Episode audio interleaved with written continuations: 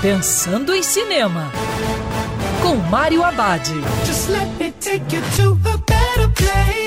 Olá, meu cinef, tudo bem? Já no circuito divertido, Trolls 3 juntos novamente. Mais um capítulo da franquia de sucesso. Na história, quanto mais Pop se aproxima de Tronco, descobre que o amigo e seus quatro irmãos já fizeram parte do fenômeno Brozone, a boy band favorita dela.